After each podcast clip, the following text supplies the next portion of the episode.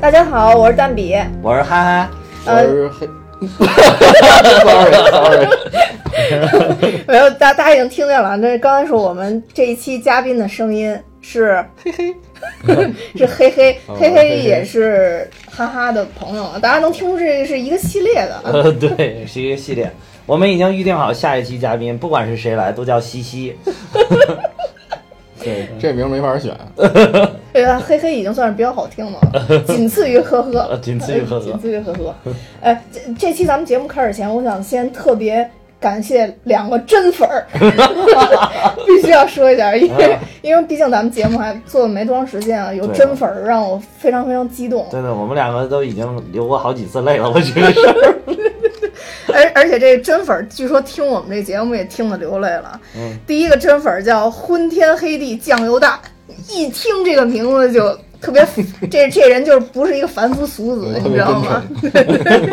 一听这名字就是一个非常非常牛的人对。然后还有一个叫潜水九九，嗯呃，这两个。呃，听众都给我们留完言以后，我们都特别特别激动，对而且在里边都提到了我们魔性的笑声， 对所以我们现在要坚持对，呵呵哈哈嘻嘻嘿嘿下去。我也加入了，我是我 我我我看了这两位真粉儿留的言之后，就觉得以前把这个笑声剪掉的太多 了，以后要保留下来，是吧？尽可能的保留下来。对对对，这已经成为我们一个特色了。对然后所以就是说这这两个粉儿，应该就是说是我们元老大元老粉儿儿对元老元老粉粉儿元老粉儿，我元老们一定要粉儿好好爱护他们，让他们茁壮成长。 那那怼我的那个叫什么来着？哪个来 这着？叫酱油蛋，加油蛋，酱油蛋 酱油蛋，酱油蛋，酱就油蛋。他一他怼我的那个时候，你就是你发给我之后，我一看，我靠，这真粉儿， 这绝对是真粉儿，对绝对对对是真粉儿。对好，我们在此再再再一次谢谢他们啊。嗯，然后再回到我们今天主题嗯啊，我们今天是要讲一部呃真实的一个传记吧，呃，就是呃所谓的计算机之父呃艾伦图灵的一个传奇人生。呃哎，这个你影你们片你们叫他艾伦图灵是吧？啊，那你叫什我么？我我从小都叫他阿兰图 灵，啊啊，啊读了随便你啊谢谢怎么啊叫，你这个英语叫什么我都觉得对不 起我。啊，然后这这个片子它本身叫《模仿游戏》，其实就是整体来说，其实就确实是一个图灵这传奇一生的一个一个嗯描述吧。我觉得整整个片子，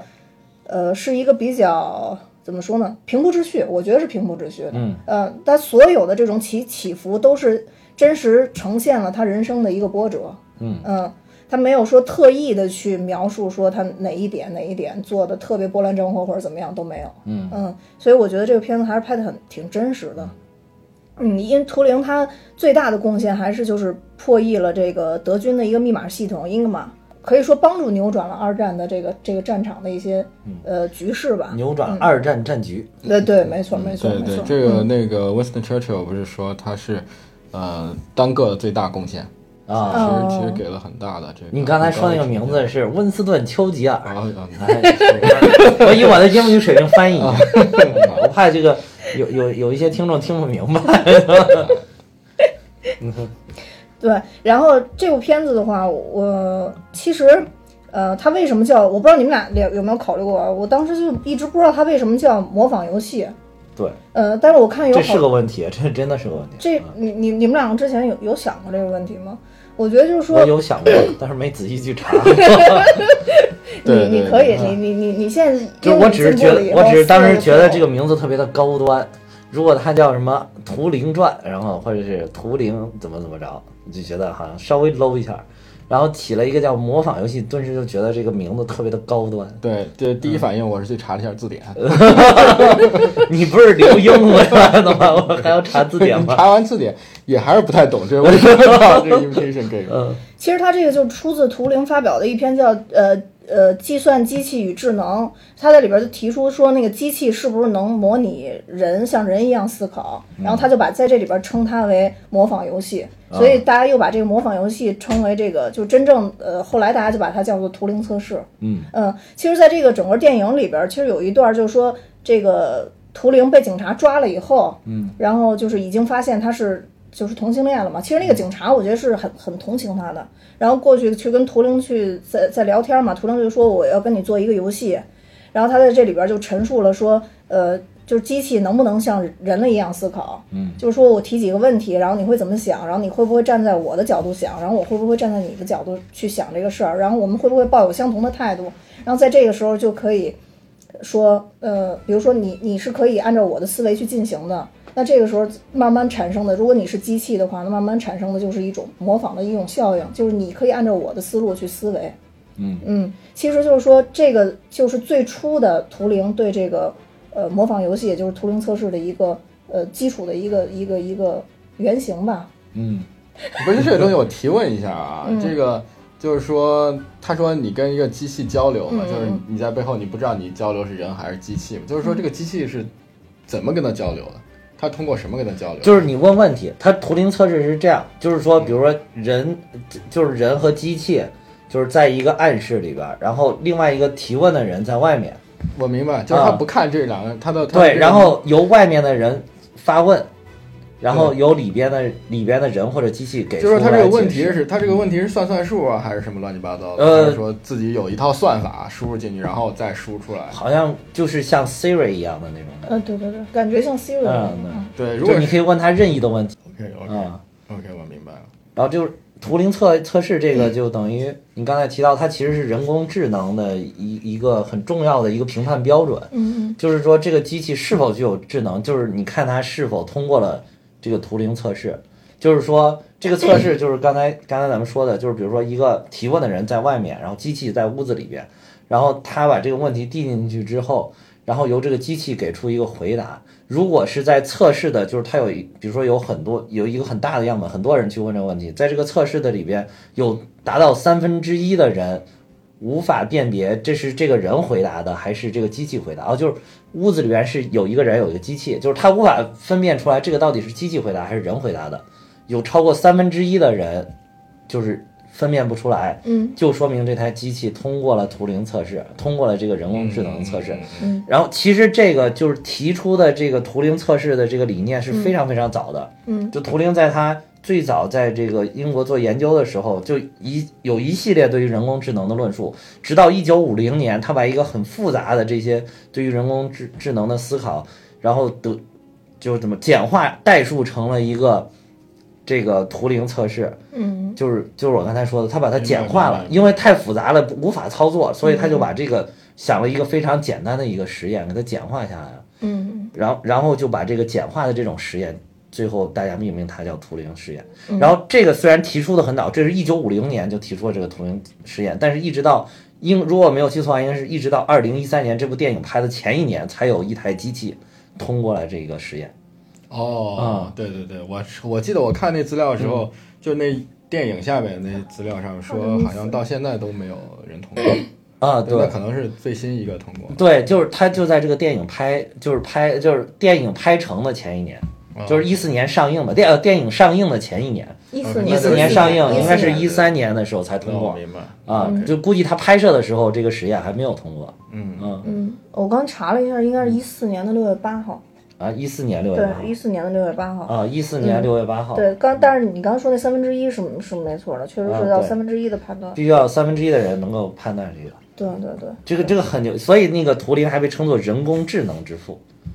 嗯，啊，就是他的理念为后面的人工智能就提供了一种思考，因为既叫计算机之父，又叫人工智能之父。对对对。但是就是我想说一个，就是就是我刚刚才想起来的一个东西哈，就是就是平时我们在就是判断，呃，你机器是否具有智能的时候，你可能我们就想了，是不是机器会独立思考？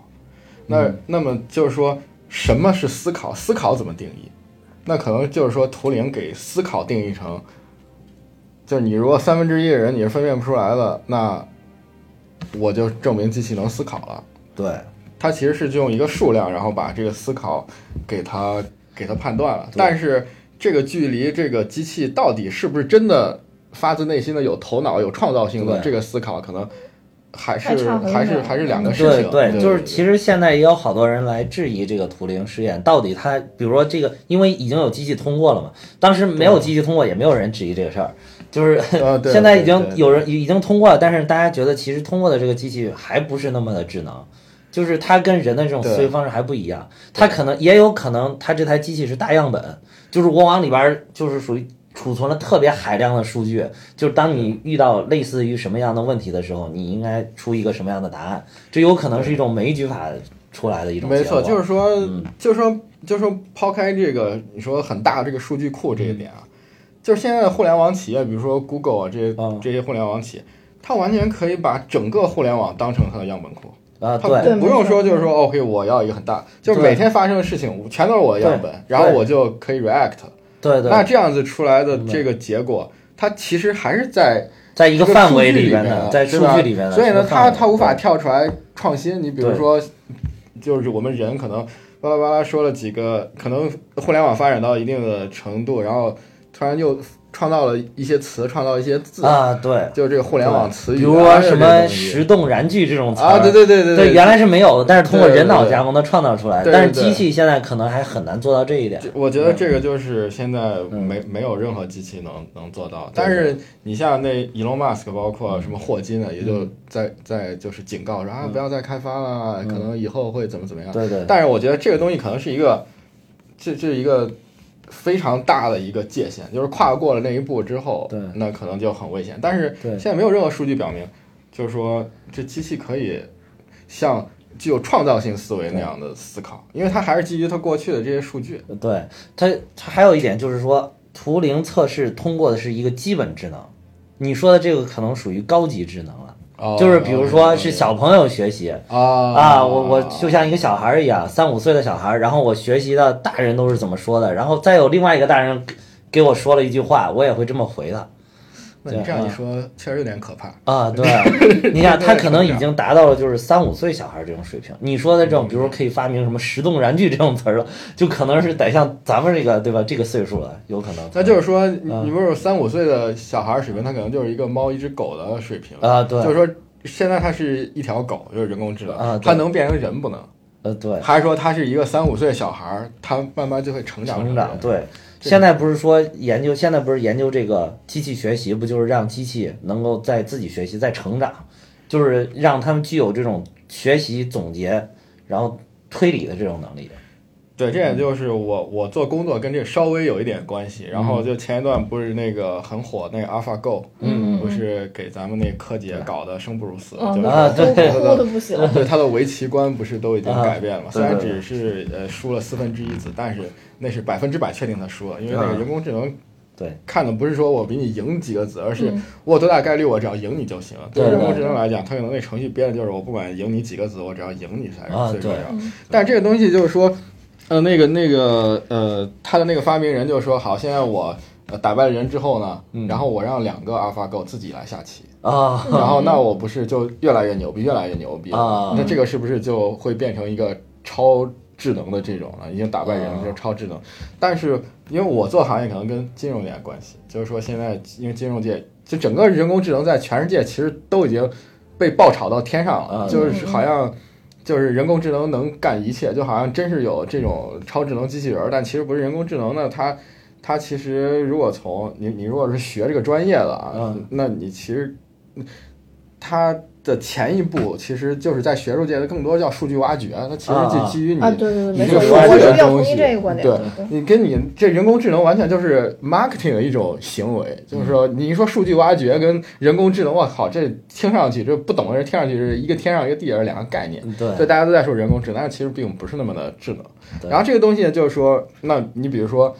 如果两个 AlphaGo 都能够在这儿互相下棋，然后嗯把这个棋艺提高的越来越牛逼，越来越牛逼，嗯那我们这个能不能用到这个，比如说股票市场上？啊，那这个东西我们一想，我靠，那可能这个就事情很麻烦。为什么？因为股票市场不确定性要比这个围棋上面要大太多，因为嗯，参与的人不一样，对然后他的情绪也不一样。啊。然后这个市场组成它没有一个特定的规则，而围棋就是那十九乘十九，三百六十一个格儿。嗯我只要是这个运算能力够，我在基于这个规则的框架上，我可能是能达到最高的。，对，但如果你基于一个就是说没有规则的，也就是说我我可以发展到样本外的东西，嗯，那这样子我觉得可能但是我只能就是嗯我前一段跟一个同学还讨论过这事儿，对然后我们两个当时都属于比较喜欢探讨人工智能的这个，然后后来呃，我们就说，如果人工智能发展到一定阶段，可能最先替代的就是金融行业，因为金融这一块是很多事事情是可以量化的，比如说你现在就做这个叫什么量化分析是吧？量化投资呃，量化投交资，易还有就是对短短时间内就是反复操作，还有这这个是首先这个已经替代人了，人不可能做在很很很短的时间内怎么做操作。然后还有一个就是它可以基于这个，比如说对于整个股票市场的这这个数据的变化，它是它整个都是数据，包括那个股票股市的这个说几点几点怎么怎么的，今今天又上涨了百分之多少什么，这都是可以基于量化的。如果是用用就是用机器代替，是完全作为一种就是纯理性判断、纯数理分析的这种，它是可以做的。但比如说你让这个机人工智能，你让机器去写一篇对吧文章，毕业论就是文新，呃，毕业论文或者是写一篇新闻稿，对，你就别说毕业论文这么高深，就是写一篇发生了一个事儿，写一篇新闻稿，这篇新闻稿里边还需要有这个评述，对于这件事儿对于国际有什么影响啊，对于社会有什么影响，然后写出行评述。这个人工智能它无法量化，它其实是很难出来的。对嗯对，这就是说，这就现在为什么就很流行说啊，人工智能能取代的都是理科，对然后文科，比如说我要画个画，我啊印象派，我来个抽对象，这种对可能搞不定。对，比如说你你说我要画一个画儿，你用电脑就是画一个，就是你你先拍一张照片儿，然后再把它处理成什么水彩风格，你看起来就跟画儿一样，但是这幅画儿根本就没有价值，没有人会去买。对但是如果是一个知名的画家，他画的你你画的你你知道那些画儿，你一看就这根本就不像那个真正的东西嘛。你包括那个谁梵高的《星空》最有名的，大家都知道梵高的《星空》，那明显一看就跟真星空不一样嘛。但是大家觉得它价值连城，包括他画的向日葵，画的什么盛开的杏树，你都一看这都跟真的都是有差差别的嘛。但是我们就觉得这是非常的艺术的一种。对，所以嗯这个东西就是你刚刚说的这一点，就正好结合，就是说这个发展、进步跟创新。就梵高为什么画向日葵，他就一下牛逼了？那不是因为说这向日葵是人画，而不是机器画的，对而是之前没有人那样子画向日葵。对我现在就比如说毕加索，对我现在 Cubic，然后我梵高，我印象派，对然后我是创造了、对升华、进步了。就是原来没有人像梵高这样用这种色彩，梵高就敢这样用，对啊，对用出来之后就获得了意想不到的效果对对啊！对，这个就是可能更高级的人工智能不是，。我觉得这个是不是可以理解为人工智能在比较低的层次的时候，嗯，主要还是基于数据的，就是说，啊就是说，其实它还是数据的。您您刚基于说数据据挖掘的嗯数据挖掘的理性的所有东西，但如果它真的能升华的时候，就是它有一旦有有有什么时候机器是可以学习学习人的感情的时候，嗯这个时候就变得特别高深了。就不管你刚说的梵高的画儿也好，还是什么东西也好，就说我你你写一篇稿子也好，或者说我们去发表自己的观点也好，嗯其实更多的是表达我们自己的情感，就是我们对更多非理性的东西。所以就说，可能第一个层次是我们先用机器完成一个理性的东西，理性的东西然后对下一个层次才是非理性。但是如果对对对机器能做到情感学习，那我就觉得很可 怕。那就相当可怕。哎，你你记不记得有台曾经讲过一期也跟阿尔法狗有关的问题？他说，如果阿尔法狗之前不是输是李世石吧，跟李世石对一比三，好像李世石赢了一盘。那是因为出 bug 了。好像是呃，不是，呃他他就是你你听他是出 bug 的，但是他当时那个有台节目就说说，如果这个是机器觉得我故意要输给你人类，就是不那 能就让很你可怕不了不能让你人类觉得就是我太牛了，我已经超越你们了，所以我还要先隐藏自己的实力，让我发展壮大，嗯故意输给李世石一盘儿，就觉得我哦我还有进步改进的空间。你想这都得有多 可怕？对对对对对对。对， 那这个这个这已经就是已经可以耍阴谋诡计了，对 对吧？想多了，对对对。但这现阶段想多，未来嗯就未来不知道。就是，但是你刚刚说回那个股票那个事情，嗯其实也是这样。就比如说，梵高画的这个画，之前没人这样画，所以他成功，他牛逼了嗯。那股票也是，你现在如果用数据挖掘或者人工智能方法，你可能很很快的去找到一套算法嗯或者一套交易的策略，嗯，能够从，比如说美国可能从一九二九年股灾，或包括之前就是美国有股市以来一直到现在，你可能每年都赚钱。嗯但是嗯你过去并不代表未来，嗯，那你可能这套东西你明天就亏了，哦就很有可能发生这种事情，而这种事情是高概率在本行业 内， 因为那条线测出来的时候都非常好看，拿去给投资人看，但是等到实际交易的时候就不行了。这个为什么？因为这个市场是在变化。嗯，就是就是你可能是捕捉不由了于这个他变那个数参与参与的数据量太大对，你样本量太大，是不吧？是我，我觉得那如果按你这么说的话，如果说真的是这个股票市场已经发展了多少万年，甚至多少百万年之后的话，用这个数级样本量都不都不可能实现这个替代性嘛？呃，其实你其实我觉得就是说，如果发展到最后，就是你比如说到围棋，嗯，就是我们现在人为什么觉得哇围棋很高深莫测，是因为我们人脑的这个算力嗯，就就根本达不到啊到就到那是份儿这这么这么牛逼的份儿上，嗯可能就是往前想十五步就已经大师级嗯别了，对牛逼了。你是想二十步你就就肯定赢定了，嗯，但是这个电脑呢，因为你这个棋盘一共就是十九乘以十九嘛，嗯，对，那我只要是运算力够大，我一秒钟就可以把后面的全算出来。嗯，对，我现在因为现在它为什么就是还没有达到这个，是运算力的关系。嗯，然后还有一个，它为了就是说有有很多可能这个算法根本就不太重要，所以它挑一些重要的，嗯就是更能赢的，就是机会更大的这种算法来。它所以它所以它这个算法主要是来来调节这个东西。那你它的意思就是说，其实股市还是没有像棋盘这么有规矩，这就是它里边差还是远差远了，了就是就是说整个世界，嗯，你说棋盘它是有规矩，它就大家是有都有知道序该怎的么，弄，它是有序的，呃对它是有序世界是无序世界的，无序的嗯，，对尤其加入了人类的情感之后，就对尤特别其是无序，而且这个围棋你没法创新，嗯，你就是这样子对对对那倒是。那世界是在滚动的，啊，就是这个东西，我觉得这是可能是一个坎儿，一就个是坎儿说它怎就么是一去个门槛儿，嗯，这就涉及到这个思考的这个概念。你说这个机器是怎么思考的对？如果只机器只是说我从原来数据啊讲，那顶多就是个学习，那就是应了咱们今天这个题了。对那对啊对 imitation 有个叫模仿的模游戏，仿我对觉就得是模模仿仿模一下仿，还是但是模可仿，嗯能还要对，离这创新可能。哎，但是那你觉得就就比如说有这机器化，有没有可能去提高这个交易的成功率啊？这是肯肯定，定因的为现在都在用，现在都是这样的，都在做量化嘛，对因为因为你比如说啊，嗯我我觉得这个公司很牛逼，我要买它的股票，然后我可能原来的操作就是我找一大堆交易员，嗯然后这交易员很有经验，因为你买股票是这样的，你你你大量资金在短时间内去市场上买这股票，这要把这个价钱给推高了嘛，嗯嗯对，这就会对这个价钱产生冲击，因为你买的时候肯定得有人卖。嗯你如果买了，你如果卖的人是不变的，买的人突然增多了，那价钱就高了。那这些人就会挑这种小的波动的时候，哎，低的时候，哎，我赶紧买一点。我不会一下全买，我可能对会对对花个三五天时间。哦但是这一步现在就已经被机器取代了。我机器可以找一个算法，啊然后我我就到那时候我自己该买多少，该在什么价位买，我就我就我就开始操作了，啊我就可以把这些人全部都给裁了。啊所，以这些人的经验可能就对，养着这些人干嘛？这机器多便宜，嗯所以就是现在是第一条是这样子的，那第一步是在金融界应用的是这样子，其实就是一个拆单交易或者算法交易的一个问题。但是你如果说到这个交易的策略，你比如说啊，巴菲特很牛逼，我现在要把巴菲特的思想量化出来，嗯。妈，这个确实是很难。就是我嗯是能不能这样理解？就是说，如果用这一套算法的东西，可能能保证我每天都赢一点利，每天都赢一点利。但是要想让我一夜之间从一一点小小的本金唰一下就挣了多少多少钱，这个是很难嗯，很难 的。就每天小赢一点都很难，啊。每天小一每点。天小赢一点都很难，因为这是一个未来的东西。 听了这个，我还想说，人工智能去球吧，可是我因为因有为什么用？因为我以前没有想过这个东西，但是我我也是就是我我我在英国交换的时候，我那个有有有一个就是同住的一个小姑娘，然后她写的论文是什么关于什么明天天气和股市市场交易的关系什么的。后来我就发现有很多我们周围的因素是我想是我从来不曾想过说它是跟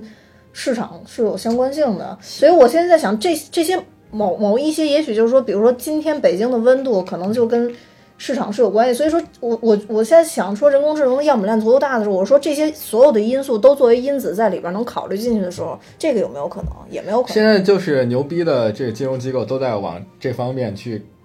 就是去研究。英国最牛逼的叫 Numeric，这是一个就是都是一群 geek，然后都在学，然后它被呃很大的一家公司叫英诗曼收购了，嗯然后但他们过去几年都没有盈利。嗯只是投入了相当多的这个资金，还在就是在这个研发的阶段。就像你刚才嗯说，可能这个天气跟这个股市有关系，但是你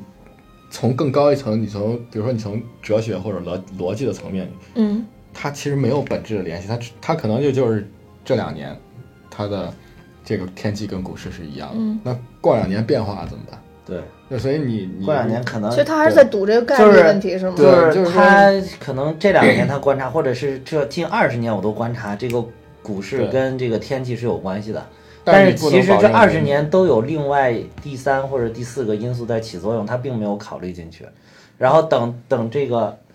明年的时候，这个就没有了。就是这，比如说第三、第四个因素，他本来就不知道有第三、第四个因素，这第三、第四个因素消失了，然后他还是只研究了这个天气跟股票的关系，或者说就是它一个那可能就不纯起作巧合用了啊，或者说就是一个纯巧合，纯巧合。对，纯巧合，就是就是纯巧合。嗯，然后那呃，明天这个巧合就没了，嗯怎么办？因为它背后没有逻辑支撑。 所以说这东西其实现在我们在这儿讨论，其实都是也是一个自己的预测跟展望，也没有太多的这个理论根据我。们都是门外汉。对对对 对，我们现在就是在做当年图灵做的事儿， 也是在探讨对对对，只不过 level 低很多。我们说不定启发的就是我们的小听众，就吧？一对对听对哇，这个大哥哥大姐姐讲的真好，我以后要研究人工智能。哎，中国的阿兰图灵就 出现了，以后是吧比如二十年之后，对我不知道为什么你说阿兰图灵，我老说阿兰德龙。好的，呃其实刚才咱们讨论这些东西，其实真的挺重要的，因为我觉得这个也是对这种片子的一个解说吧。我我在整个看片子的过程中，其实发现它虽然有很多特地设置的曲，就是情节上的一个曲折啊，但是大部分、啊、他们还是在描绘他们怎么去研究和破解这个 密码的。英格玛，对英格玛这个密码的。嗯其实我看一篇文章，虽然你不让我说，但是我一定要说，因为我研究太长时间了。就是它这个密码到底是怎么破解的啊？嗯，就他之前造的那台所谓计算机的原型是干嘛用的？嗯，就是他之前有这个随机码。嗯嗯，在我研究这篇文章之后，我就。好像就明白，就是说它这个大机器主要是为了做这个随机码的，嗯就是每一天他们用这个叫什么叫叫什么呃密码来着？英格玛是吧？嗯就英格玛就这就这台他们这个加密的这台机器，因为他们每一天德军都会拿到一个新的密码本儿，嗯这个密码本儿就是告诉你今天的随机码是什么。嗯当他们把这个随机码那调好以后，就是他们英格玛机器里边有三条那个那个那个那个带子，就是它那个滚轴的那带子，上面都是二十六个字母。嗯当他们调输入这个随机码之后，这三条滚轴带子就会调到今天的密码的一个一个叫替代符的一个、一个波段上面，相当于就是说。简单来说，就是今天我用 A 替代了 C，、哦用用 B 替代了 G，就是是是这样的一个过程。当我把这个调好了之后，今天我所有的呃密报就直接用英格玛机器就可以敲出来了。我直接敲 A 的时候，它可能就对应的就嗯，出来的是 B，、所以就是说这就是它一种它是一个翻译嘛替代的，对，嗯就是一个替代翻译。只不过最开始它是通过，比如说就是 A 替代嗯 C，A 替代 B，然后就这样替代。但后来发现，因为英语里边的呃 A E T 这三个字母出现的频率太高了，嗯所以这样很容易被破解。所以他就开始用两组替代，比如说我第一个出现的 A 用 B 来替代，第二个出现的 A 用 C 来替代。哦这样去防止别人破解。但是因为这个盟军太厉害了，然后很快又破解了。破解之后，他就开始用词语去替代，比如他这里边提到天气，嗯呃，他可能用天气这整个一个词去替代 A 这个字母。哦，然后慢慢的去让他们无法去破译这个东西，直到后来就是他们这个密码专家特别变态，就发现这种替代还是可以被破解的时候，就发就发明这个英格玛，用三条带来破解这个东西，让他们破解不了，而且有随机码，所以每一天替代的字母都是不一样的。嗯，这就是他们为什么要造这台大机器。哎呀，呃我太厉害了，我实在看了好几个小时，嗯就讲这个。其实你说的我并没有听得很明白， 我相信听众朋友们也不会听得很明白。没怎么听，事呢？说的真好，说的真好，没事，挺好的，挺好的。没事这大家段如不会剪的，这段不会剪。如果要是大家听不明白，那个可以在底下留言，我会把那个文章的精华，我总结了一个精华，然后贴在底下，没事，然后我大直家接就把那看个一下。链接贴到咱们的底下介简介里边不儿是 算那了。那个太麻烦了，那个那个太难了，那个一般人看不懂，嗯 我研究了半天才看懂。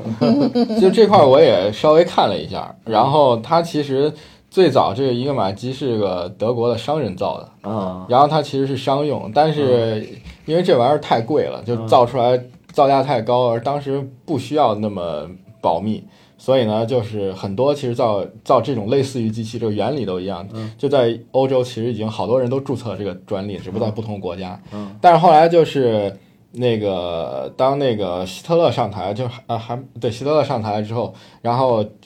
英国这边发了一个文章，就发了一个政府的报告，就说啊，这个一战的时候，嗯我们因为破译了这个很多德国密码，所以呢，才使这个战胜的这个几率增高。然后希特就说：“我靠，这个这一块儿是我们忽略的啊，哎就是我要现在要搞这块儿，正好发现这加强个，了是吧然后就国家就就是不军队开始买这个了，买这个之后呢，就装备上去之后，因为一战到二战又隔了一二十年，然后嗯那个时候其实就是英法那两个国家就觉得，呃德国已经被我们打成狗屁都不是了，然后 那个那那领土也被占了前，所以就基本上没什么进展。但是谁谁有这个谁在这个破译密码方面有进展，其实是波兰人。为什么嗯？嗯因为因为这边那还有边苏联的斯大压力是林吧正在弄着呢，然后这边德国的，然后波兰自己又很弱啊，但是但说是波兰，就是说其实现在意义上波兰，其实波兰很多。就是现在领土基本上都是原来德国的领土啊，他其实那些科学家那些人啊，其实都还是都是讲德语的，啊就是那些。然后呢，他们这些人就很就很害怕，所以呢，就在不停的就是也在，呃，就是呃呃发展自己的反破译的这个能力。啊所以呢，他们就是通过各种手段，包括可能是就是嗯嗯交易啊，就是卖买卖啊，就嗯弄明白了这个英玛这个机器的这个原理。其实到呃二战的时候，这英玛机器已经不止这个四，就你说那个三个转换轴了，嗯它其实已经有六个了。嗯，然后再后来又添加了很多各式各样很复杂的东西，但是嗯但是因为这个东西就是就是它它虽然可以就是说我我变化一次就你整个之前所有的密码都不知道了，然后你你完全要按照我这个手册上面这个来继续调，嗯但是由于它发这个指令的时候。全世界各地的，就是不说全世界各，全欧洲的人都是通过无线电接收这个嗯对指对令对对的，对，这个这个东西就是那么多机器都要换都要改，就怕出错，嗯所以呢，它其实把其中两三个东西给固定了，比如说这个的这几个转轴的顺序，嗯还有这这几个，然后呢，他为了，然后他每天发的那第一个那个码呢，就是为了告诉你，就是今天嗯我是哪个啊替代对对级，哪对，个没替错代没级，错。然后这嗯个呢，他又犯了一个错误，误，什么呢？他其实是他其实用他其实发三个字母就可以，但是他怕发三个字母是手误，他又再重复了，又发了三，就要跟这三个是一样的，因为他第一次发的三个字母跟第二次发的三个字母呈现出来的对应的密码那个字母是不一样，但是你敲回去它是一样一的，嗯样的，啊对，所以呢，呃，这就导致了就是。就是因为因为破译密码其实就是一个频率问题，就是出现的越多，我可能这是一个就是入手点。最早就是嗯对就是枚举法嘛，对对，对门基法对，对对，就是这样反复一个试。所以啊呢，就是这些波兰人从这个从从这个套路里面，其实是已经搞出来了一些这样东西，然后他也造出来，因为他们又根据这个英格玛这个机器，然后自己又造了几个这个机器出来，因为这个机器还是很好模仿的。然后他把这几个机器组成一块儿，然后叫一个叫叫给起个名叫炸弹，然后、啊然后这个东西，然后呃拼成一起。变成了，其实最早就是我们那个电影里面那嗯，阿兰图灵那那所谓的就计算机原型对是吧那玩意儿。但是但是呢，就是这个德国后来就是又升级了，嗯然后再升级了之后，就是你光靠拆的这几个英格英格玛这个机器，然后包括他们之前一些破译的东西，已经远不能满足这个，因为这个敌方也是都是在发展的嘛，远不能满足。所以呢，就是说这时候就牛逼的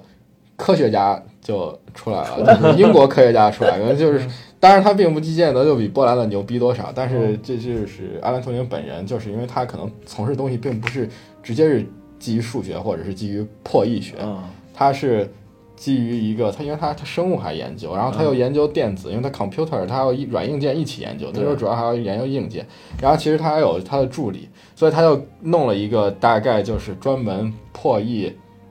这个德军密码的这种专用的计算机这样的一个嗯东西，嗯所以呢，就是说等于把这个算力给提高了。啊那其实当时，其实其实我就是回到我们就是呃刚刚谈到这个主题，就是人工智能包括数据挖掘，其实它是两块部分，一块部分是一个算法，嗯另外一个部分是这个数据。啊嗯就是在阿兰图灵那个时候呢，其实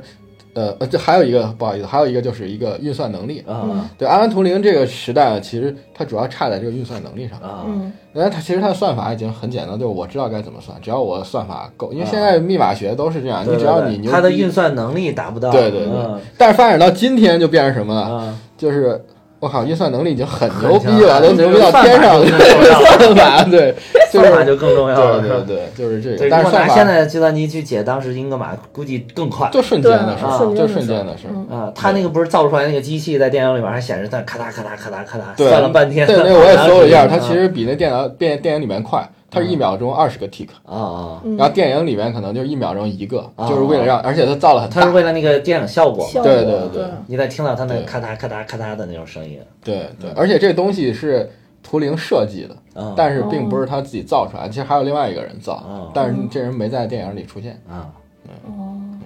所以说当时看见电影里边他造的那个就是原型的时嗯候，感觉还是挺有冲击力的。对对对而颜色还都不一样，然后对看起来觉得就好好先进，当时觉得。对，那个那个真的是看起来就是很屌，你就一看嗯哦，我就瞬间从这个直观上面就明白这是怎么回事儿了，对这怎么玩了。就是你对你现在比如说你看到一台你用的这个电脑，你就觉得哇这电脑真牛逼，嗯但是你并不能看到它是怎么计算，对对在对对后台怎么计算。对对对但是这台机器你就感觉你好像看着它在算的那种感觉。对，因为它那时候还是一个机械式的，嗯机械式的对机械它是半电机子械的式计对计算机，对对现在已经就是纯电子式的计算机了啊，对对对就是你看不到它的后台是怎么运作的。嗯，所以现在我们可以拉回电影了嘛？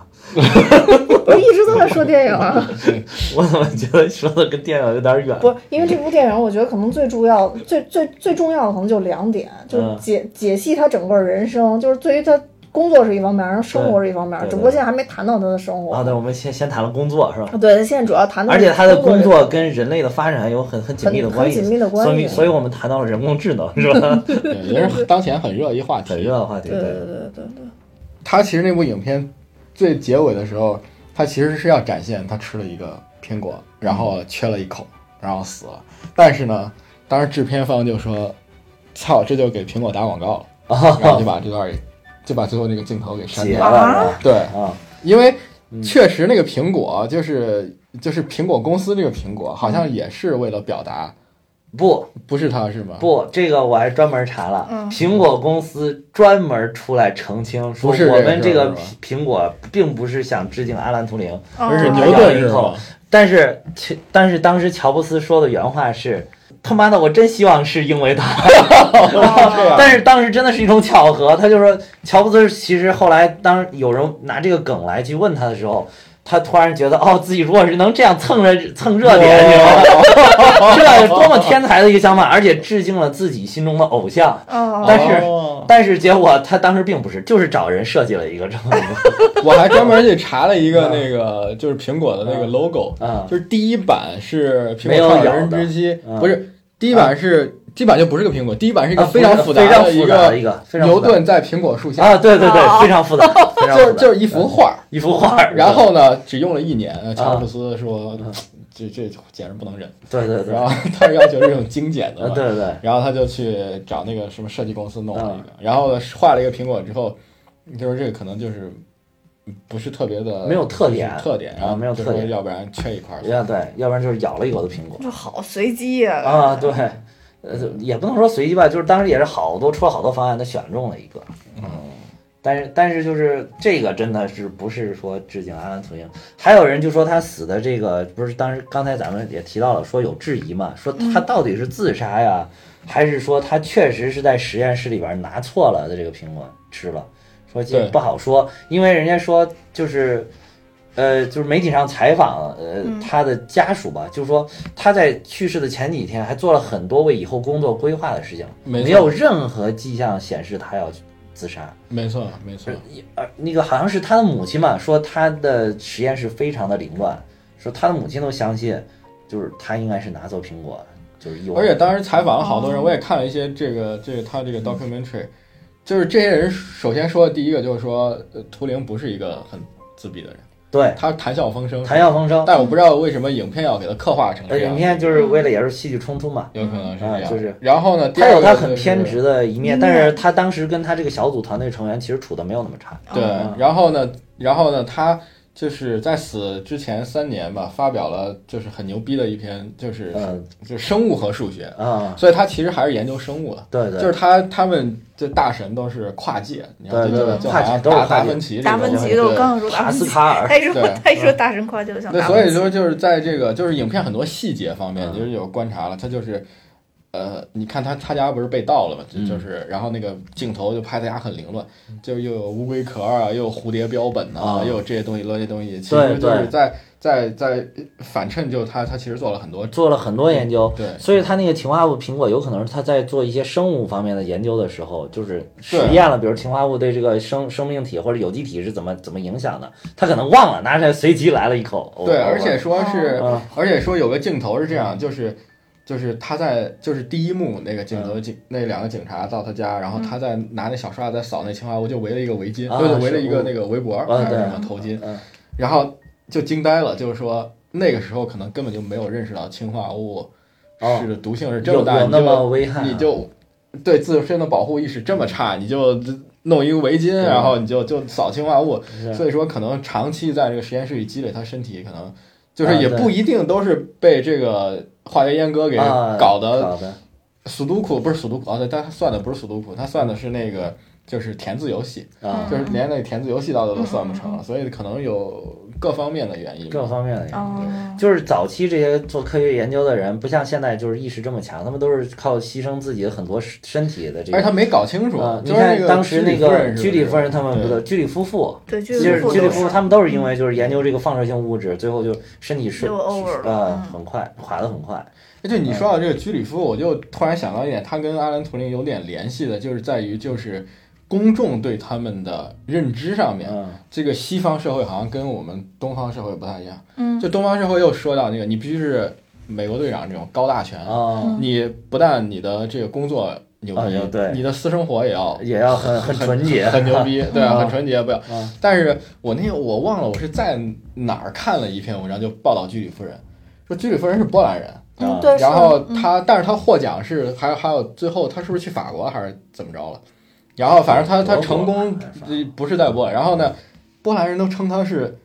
波兰荡妇。啊，我靠！我听这名，我当时都震惊了。我说怎么能成这样？就是我但是们根本不妨碍人家成为科学家，你知对，道从吗？我们从小的时候这个心目当中树立 的伟大伟岸的居里夫人的形 象， 对，就是说他妈嗯天天出轨，到处呃约炮，然后就是就是一这这种人 嗯。然后他把什么他那个玩意儿呃放兜里，然后就辐射就比较嗯比较大。但是就是说西方其实呃对科学家就是我我你工作就是工作，对，然后你人品是我在另外一说，你比如对说私生活是私生活，哎对对这嗯不是那个，咱们之前不是也说过这个问题吗？啊就是说对女女性的一个不不光是对女性，对所有人的剖析。你当时就说嘛，啊就中国人对这个女性又有要求，又必须得什么忠贞，啊然后对又漂亮，然后事业又好。当时说维对纳斯的时候，哦，对对，说说说维对纳斯的时候， 维纳斯就是当时之前那一期节目说维纳斯也提到了，嗯说对，维纳也斯是就其跟实是一个就特跟你说别的观乱的点人很，像很对，像，没事，对就是她但不老影给响大她家觉她得老她公是戴绿帽哦子，对对对我听那期了，对我它听那不期影响大家觉得它是一爱与美之神嘛。嗯呃，对，对但是她就觉得她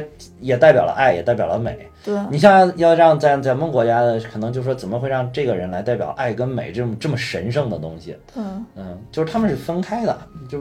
我觉得这观点是对的嘛。对的，嗯，嗯，就该肯定的肯定嘛，啊对然后该该否否定的定的分析一下，看是不是该否定的，对对。就就就就否定它嘛对。对我觉得这个这个是对就是的。拒绝用二分法来看问题，嗯对，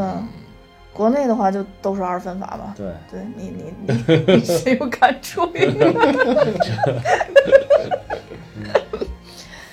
嗯，好，今天也聊的比较多了，呃，但是我觉得可能还有一些东西没聊到吧，也许我们会下边再录一期来呈现后边的一些剧情的内容。然后今天也特别辛苦，嘿嘿，